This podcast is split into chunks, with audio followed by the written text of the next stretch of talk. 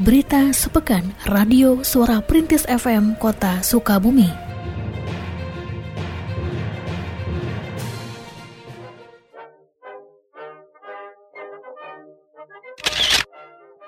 Sekitar 16.000 orang telah mendapatkan dosis pertama vaksinasi COVID-19. Dari jumlah tersebut, 6.000 orang di antaranya telah tuntas mendapatkan dosis kedua vaksinasi COVID-19. Hal tersebut disampaikan oleh Kepala Bidang P2P Dinas Kesehatan, Dr. Lulis Delawati, usai talk show Radio Suara Perintis 93,1 FM pada hari Senin, 22 Maret 2021. Dijelaskannya pelaksanaan vaksinasi COVID-19 di Gedung Juang 45 Kota Sukabumi saat ini tengah dalam tahapan pemberian dosis kedua untuk tenaga pendidik.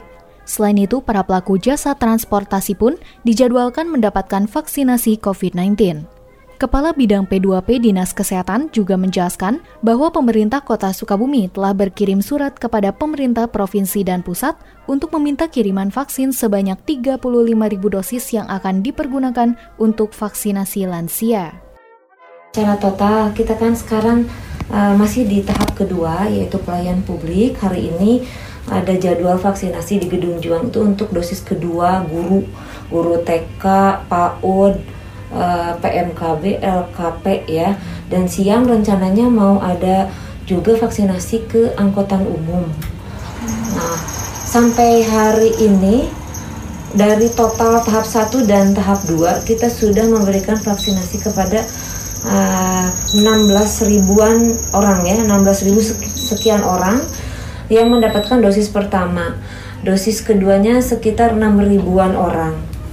Nah, jadi kalau dari vaksin ya, yang kita terima dari pelayan publik eh, tahap kedua sekitar untuk 19 orang itu sisa vaksin sekarang sekitar 4.700-an. Eh, Kemarin kita sudah berikan surat ke provinsi ke pusat melalui provinsi untuk meminta vaksin untuk lansia sebanyak 35 ribuan. Jadi eh, setelah pelayan publik lanjut ke lansia. Pemerintah Kota Sukabumi menempati peringkat kedua kategori pelayanan status kepegawaian dalam ajang penghargaan yang digelar oleh Badan Kepegawaian Negara atau BKN Regional 3 Bandung. Penghargaan tersebut diterima langsung oleh Sekretaris Daerah Dida Sembada pada hari Jumat pekan lalu. Keberhasilan pemerintah kota Sukabumi menempati peringkat kedua se-Jawa Barat dalam layanan status kepegawaian tidak terlepas dari digitalisasi layanan kepegawaian yang dilakukan oleh Badan Kepegawaian dan Pengembangan SDM PKPSDM Kota Sukabumi, seperti layanan absen pegawai online berbasis Android atau dikenal dengan aplikasi SIPKA. Sekretaris daerah menyatakan rasa syukurnya atas keberhasilan ini dan berharap predikat yang telah diraih dapat semakin meningkatkan layanan digital kepegawaian ke arah yang lebih baik. Sebanyak 40 orang calon pegawai negeri sipil atau CPNS Kota Sukabumi mengikuti pelatihan dasar yang dimulai pada hari Selasa 23 Maret 2021. Pelatihan dasar angkatan kedua tersebut dibuka secara resmi oleh Wali Kota Sukabumi Ahmad Fahmi di Hotel Horizon Kota Sukabumi. Pendidikan dan pelatihan dasar ini menggunakan metode blended learning, yakni perpaduan antara pembelajaran tatap muka di dalam kelas dan pembelajaran secara daring. Kepala Bidang Pemberdayaan SDM BKPSDM Kota Sukabumi, AR Darujatun menjelaskan bahwa peserta pelatihan dasar angkatan kedua berjumlah 40 orang CPNS. Pelajar angkatan kedua ini terdiri dari 40 peserta, 23 tenaga pendidik, 7 tenaga kesehatan, dan 10 tenaga teknis lainnya. Angkatan pertama itu golongan 2, angkatan kedua ini golongan 3. Sistem pelatihan sama, kita menggunakan blended learning, perpaduan antara klasikal dengan e-learning. Yang dibagi menjadi tiga tahapan. Yang tahapan pertama pembelajaran mandiri dengan menggunakan MOC. Tahapan kedua distance learning yang di dalamnya ada e-learning dan aktualisasi. Tahap ketiga eh, pembelajaran klasika.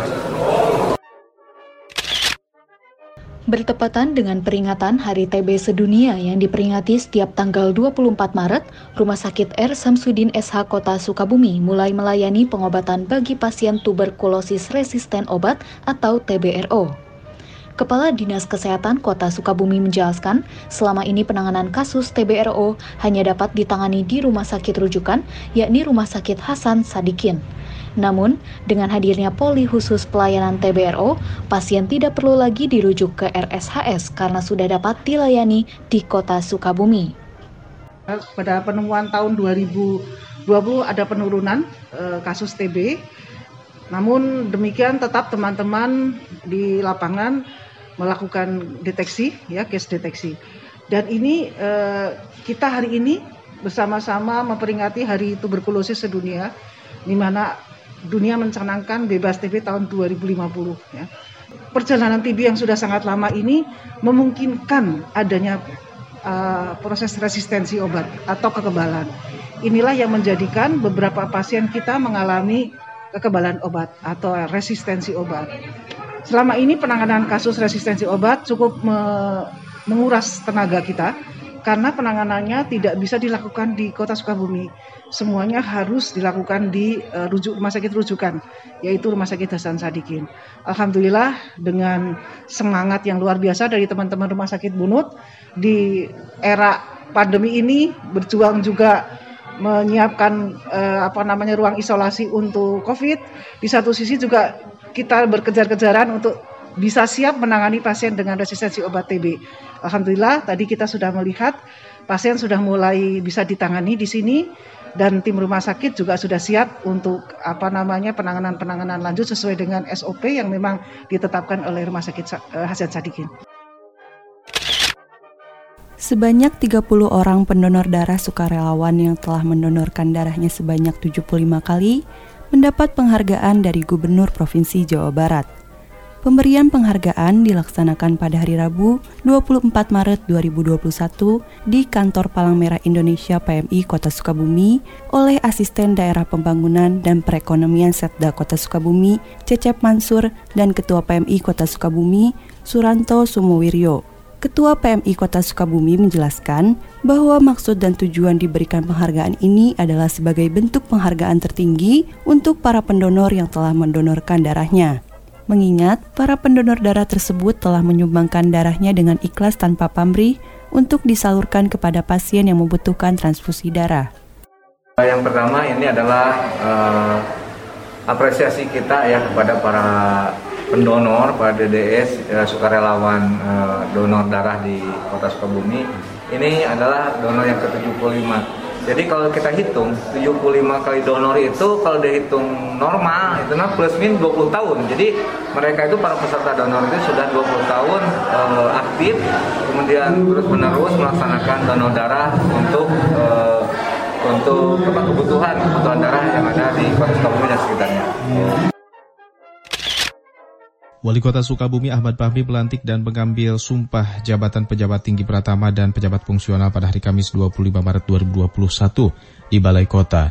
Hadir pada kesempatan tersebut Wakil Wali Kota Sukabumi, Ketua DPRD Kota Sukabumi serta tamu undangan yang lainnya.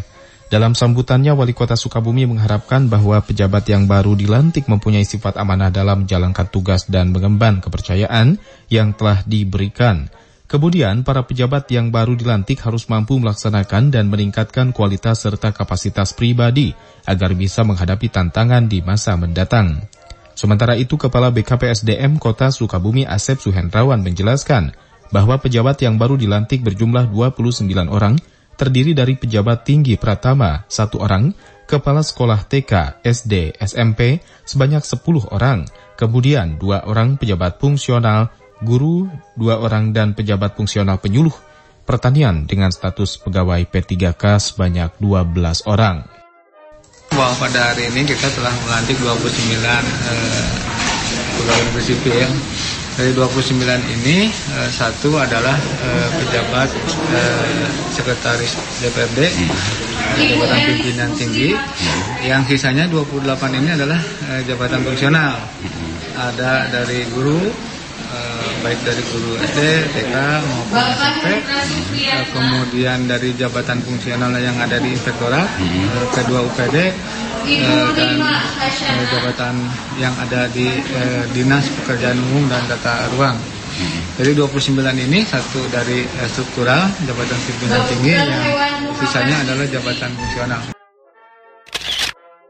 Penanganan pandemi COVID-19 masih menjadi prioritas utama dalam arah kebijakan pemerintah daerah pada tahun 2022. Demikian disampaikan oleh Wali Kota Sukabumi Ahmad Pahmi dalam musyawarah perencanaan pembangunan musrenbang tingkat kota pada hari Kamis 25 Maret 2021 di Hotel Horizon.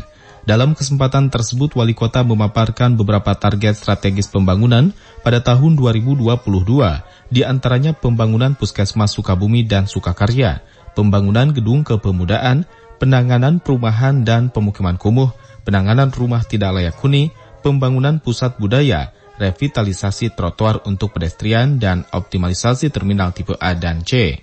Dijelaskan pula bahwa dalam penyusunan target strategis tahun depan melibatkan usulan masyarakat, seperti melalui musrenbang tingkat kelurahan dan kecamatan. Dalam penyusunan target strategis tersebut, Wali Kota menegaskan bahwa disusun terlebih dahulu prioritas pembangunan. Usulan yang belum dapat terlaksana tahun depan akan diusulkan kembali pada tahun selanjutnya. Adapun tema pembangunan kota Sukabumi pada tahun 2022 adalah pemantapan daya saing daerah menuju kualitas kehidupan masyarakat yang unggul. Tadi ada beberapa program prioritas yang sudah ditayangkan. Pertama, itu program prioritas yang kita sinergiskan dengan program gubernur, Pak Gubernur. Kemudian juga program prioritas saya dan Pak Wakil yang belum dituntaskan. Jadi kita kolaborasikan dua program baik gubernur maupun dari kami. Datanya ada beberapa yang cukup banyak tadi. Tentunya Bank ini kan kita menyerap aspirasi dari seluruh warga masyarakat. Ya dan kemudian kita membuat perankingan skala prioritas. Jadi bukan berarti hasil musrembang kecamatan ini semuanya pasti terakomodir dalam satu tahun anggaran tidak. Tetapi kita prioritaskan tahun sekarang apa, tahun depan apa, tahun selanjutnya apa.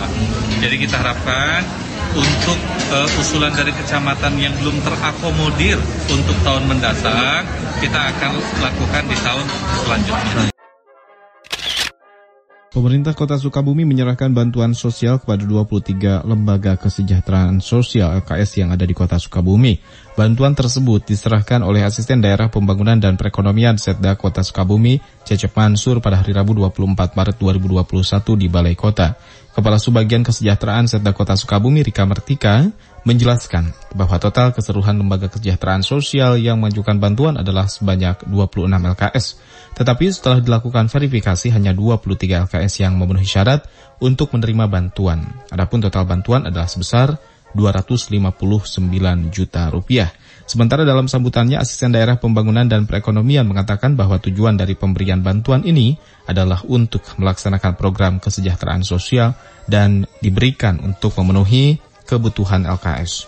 Bantuan yang diberikan bervariasi sesuai kebutuhan tiap LKS. Diharapkan dapat dimanfaatkan sebaik-baiknya dalam keberlangsungan LKS. Tadi ada bantuan dari pemerintah Kota Sukabumi untuk lembaga kesejahteraan sosial. Ini ada 26 lembaga, tapi pada hari ini uh, ada tiga lembaga yang uh, belum lengkap persyaratannya sehingga kami memberikan bantuan uh, kepada 23 lembaga yang ada di wilayah Kota Sukabumi. Tujuannya ini adalah untuk memberikan support atau memberi sebagai uh, stimulan, stimulan untuk kegiatan-kegiatan pengelolaan lembaga tersebut. Saya pahami bahwa kebutuhan dari lembaga itu sangat besar, sangat besar. Uh, oleh karena itu, stimulan ini mudah-mudahan bisa dimanfaatkan yang baik-baiknya, terutama pada masa COVID-19 ini pelaksanaan pembelajaran tatap muka di Kota Sukabumi tahun ajaran 2021-2022 masih menunggu instruksi dari Gubernur Jawa Barat. Demikian disampaikan oleh Wali Kota Sukabumi Ahmad Fahmi dalam pembukaan Musrenbang tingkat kota yang dilaksanakan pada hari Kamis 25 Maret 2021 bertempat di Hotel Horizon. Hal senada juga disampaikan oleh PLT Kepala Dinas Pendidikan dan Kebudayaan Kota Sukabumi, Cecep Mansur, bahwa Dinas Pendidikan dan Kebudayaan Kota Sukabumi belum mengizinkan pembelajaran tatap muka. Namun sebagai persiapan, pihaknya telah melakukan survei dan uji lapangan ke 100 sekolah dari tingkat TK hingga SMP untuk menilai kesiapan sekolah melakukan pembelajaran tatap muka.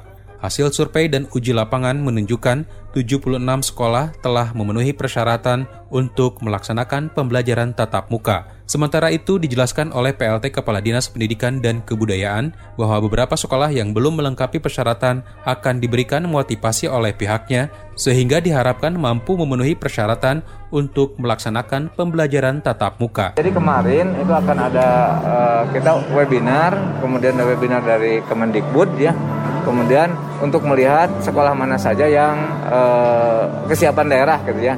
Kemudian di kesiapan daerah itu ada beberapa sekolah. Upaya-upaya kita untuk survei, untuk melakukan uh, uji ke lapangan itu uh, di antaranya ada beberapa sekolah yang memang memenuhi persyaratan. Tetap memberikan ini uh, motivasi kepada mereka untuk segera menyiapkan kekurangan-kekurangan tadi. Jadi kalau yang lain kan udah pada lengkap. Nah, ini ada misalnya tempat cuci tangan belum ada, sabun dan sebagainya disiapkan oleh sekolah.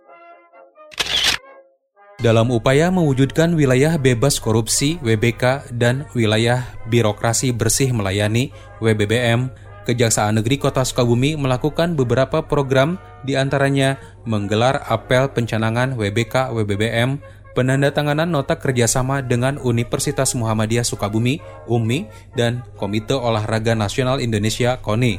Apel pencanangan dilaksanakan pada hari Rabu 24 Maret lalu dan diikuti oleh Kepala Kejaksaan Negeri Kota Sukabumi Taufan Zakaria beserta seluruh jajaran Kejaksaan Negeri Kota Sukabumi.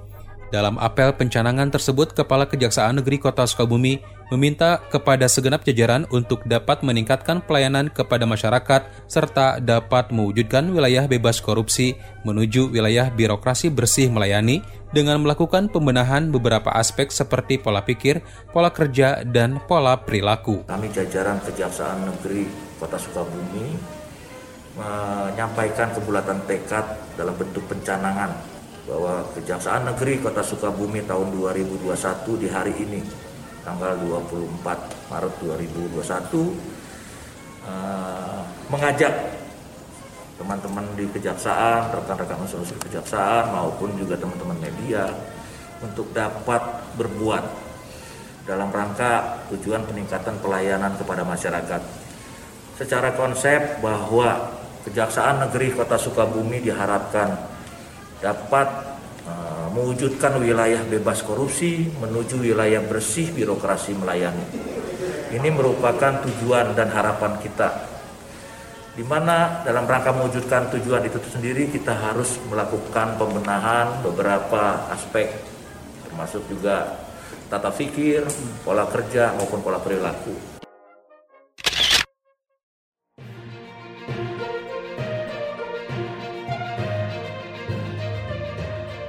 Berita Sepekan Radio Suara Perintis FM Kota Sukabumi